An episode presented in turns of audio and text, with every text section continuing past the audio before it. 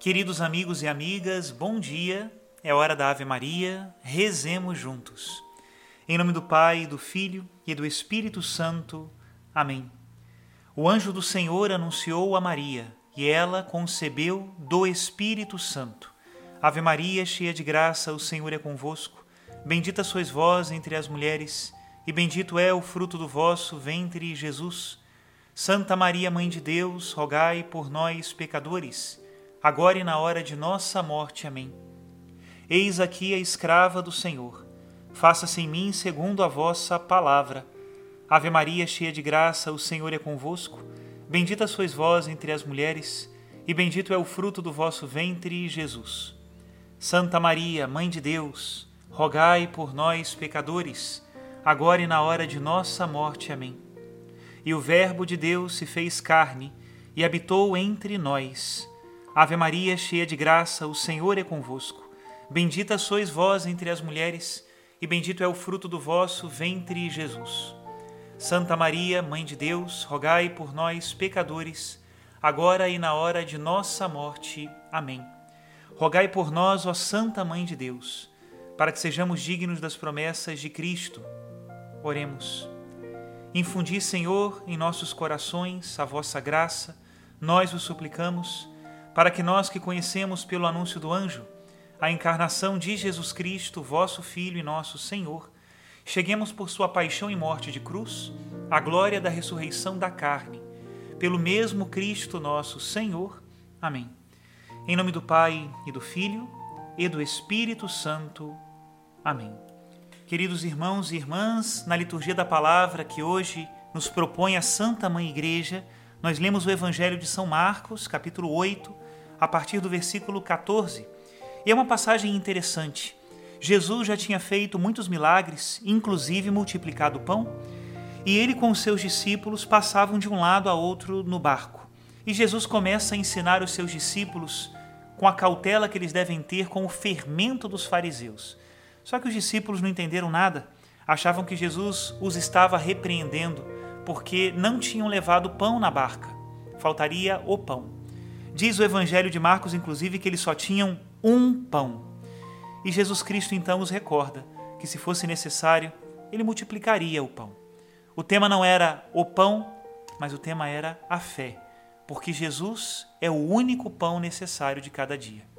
Para meditarmos melhor sobre esta passagem, Hoje nós leremos um trecho de São Cipriano de Cartago, bispo do norte da África, a região onde hoje é a Tunísia, e que foi o primeiro bispo mártir da África romana. Viveu no século III e nos dá um belo testemunho sobre Cristo e o pão, quando nos explica o Pai Nosso. Escutemos. Panem nostrum quotidianum da nobis odie o pão nosso de cada dia nos dai hoje. Prosseguindo a oração, dizemos: O pão nosso de cada dia nos dai hoje. Podemos tomar este pedido tanto no sentido espiritual como no literal, pois um e outro modo de entender aproveitam com utilidade divina para nossa salvação. Pois o Cristo é o pão da vida, e este pão não é de todos, mas nosso. E assim como dizemos Pai Nosso, porque é Pai dos que entendem e creem, dizemos também Pão Nosso, porque é pão para aqueles que comem o seu corpo. E pedimos que este pão nos seja dado diariamente, a fim de que nós que estamos no Cristo e recebemos diariamente a Eucaristia como alimento de salvação, não venhamos a ser separados do corpo do Cristo durante o tempo em que formos proibidos de participar do pão celeste e, consequentemente, afastados da comunhão por termos incidido em algum delito mais grave. Ele próprio nos adverte dizendo: Eu sou o pão vivo que desci do céu. Se alguém comer do meu pão, viverá eternamente, e o pão que eu darei é a minha carne para a vida do mundo. Dizendo que viverá eternamente quem come deste pão, não só fica evidente que viverão eternamente os que pertencem ao seu corpo e recebem a Eucaristia pelo direito da comunhão, mas, por outro lado, torna-se bem claro que é para se temer que alguém, pela proibição de participar do pão seja separado do corpo de Cristo e assim afastado da salvação. Assim sendo, devemos orar para que tal não aconteça, pois é Ele próprio que nos adverte. Se não comerdes a carne do Filho do Homem e não beberdes o seu sangue, não tereis a vida em vós. Por isso pedimos que o pão nosso, isto é, o Cristo, nos seja dado diariamente, para que, vivendo nele, não nos afastemos do seu corpo e de sua santificação. Podemos, na verdade, interpretar de outra maneira estas palavras. Pode-se entender que nós, que renunciamos ao século e rejeitamos as riquezas e as pompas pela fé da graça espiritual, não peçamos senão o alimento indispensável para o nosso sustento, conforme ensina o Senhor quando diz: Quem não renunciar a tudo que possui, não pode ser meu discípulo. Quem, portanto, seguindo a palavra do Mestre, renunciou a tudo e começou a ser discípulo do Cristo, deve pedir o alimento para o dia que passa e não estender os seus desejos em longos pedidos. Assim, ele preceituou, dizendo: Não cogiteis do dia de amanhã. O dia de amanhã cogitará de si mesmo. Basta para cada dia as suas próprias penas. Consequentemente, é com razão que o discípulo de Cristo, proibido de preocupar-se com o dia de amanhã, pede para si o alimento de cada dia.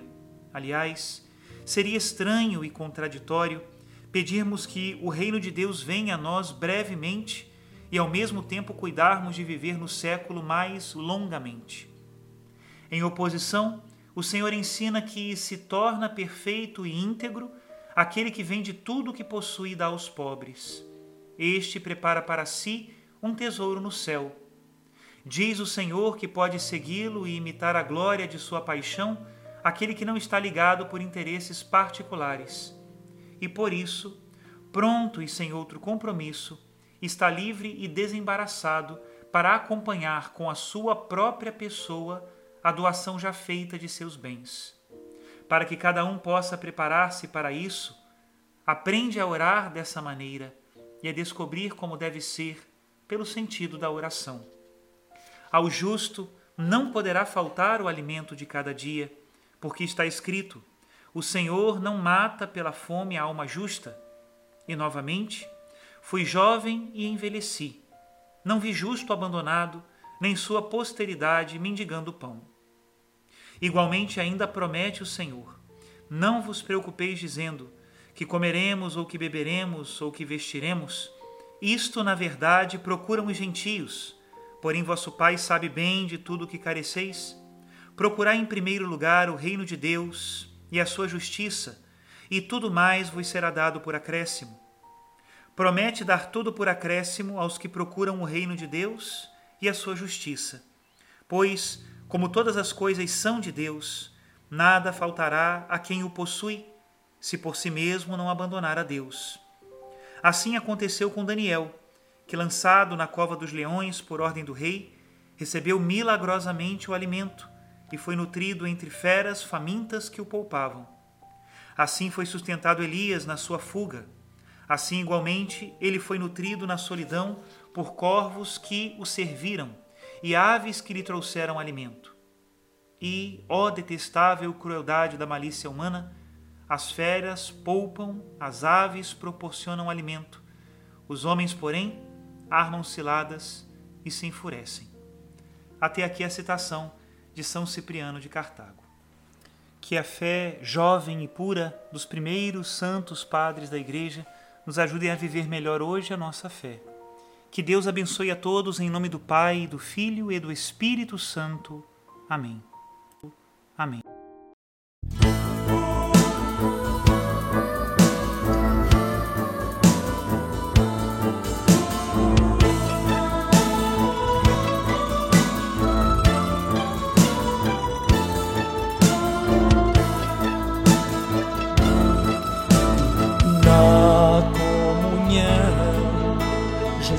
Se dá no pão. O cordeiro imolado é refeição. Nosso alimento amor e salvação. Em torno deste altar somos irmãos. O pão da vida és tu, Jesus, caminho, a verdade, via de amor, dom de Deus, nosso redentor. O pão da vida és tu, Jesus, o pão do céu. O caminho, a verdade, via de amor, dom de Deus, nosso redentor.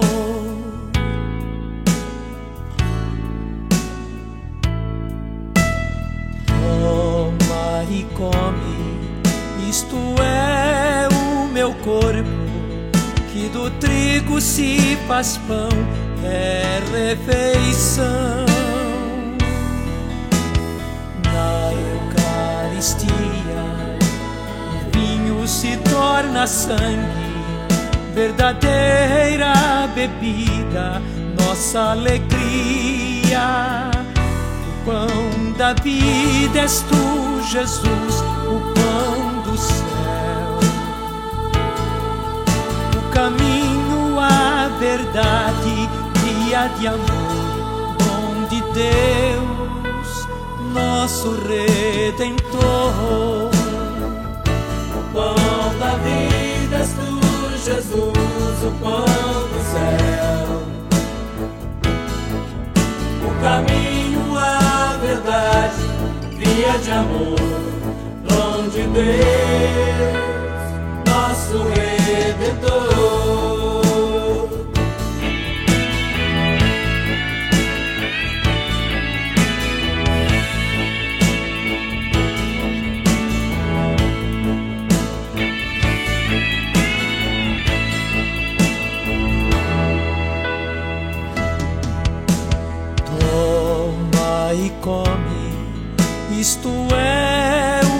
corpo, que do trigo se faz pão, é refeição.